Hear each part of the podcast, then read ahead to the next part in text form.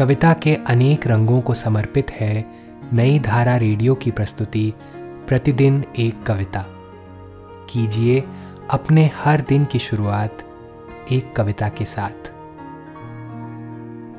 आज हम सुनेंगे सर्वेश्वर दयाल सक्सेना की कविता, अब मैं सूरज को नहीं डूबने दूँगा। डॉक्टर उषा कुमारी की आवाज़ में।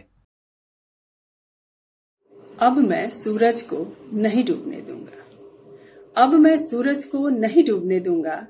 देखो, मैंने कंधे चौड़े कर लिए हैं मुट्ठियाँ मज़बूत कर ली हैं और ढलान पर एड़ियाँ जमाकर खड़ा होना मैंने सीख लिया है। घबराओ मत, मैं क्षितिज पर जा रहा हूँ।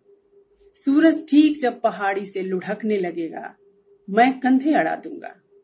देखना, वह वहीं ठहरा होगा अब मैं सूरज को नहीं डूबने दूँगा। मैंने सुना है उसके रथ में तुम हो। तुम्हें मैं उतार लाना चाहता हूँ। तुम जो स्वाधीनता की प्रतिमा हो, तुम जो साहस की मूर्ति हो, तुम जो धरती का सुख हो, तुम जो कालातीत प्यार हो, तुम जो मेरी धमनी का प्रवाह हो, तुम जो मेरी चेतना का विस्तार हो, तुम्हें मैं उस रथ से उतार लाना चाहता हूँ। रथ के घोड़े आग उगलते रहे। अब पहिए टस से मस नहीं होंगे। मैंने अपने कंधे चौड़े कर लिए हैं। कौन रोकेगा तुम्हें? मैंने धरती बड़ी कर ली है। अन्य की सुनहरी बालियों से मैं तुम्हें सजाऊँगा।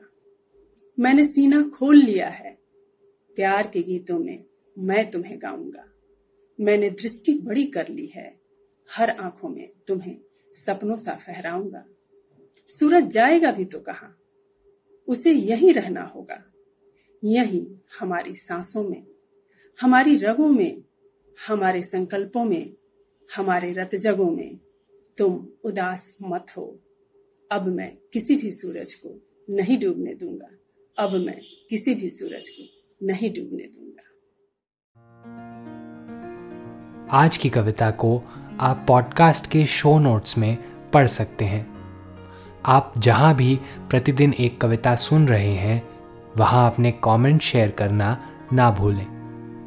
अगर आप चाहते हैं कि नई धारा रेडियो की यह प्रस्तुति हर सुबह आपके व्हाट्सएप पर आ जाए तो हमें इस नंबर पर मैसेज भेजें। Seven four two eight seven seven five three seven six कल एक और कविता के साथ फिर मिलेंगे।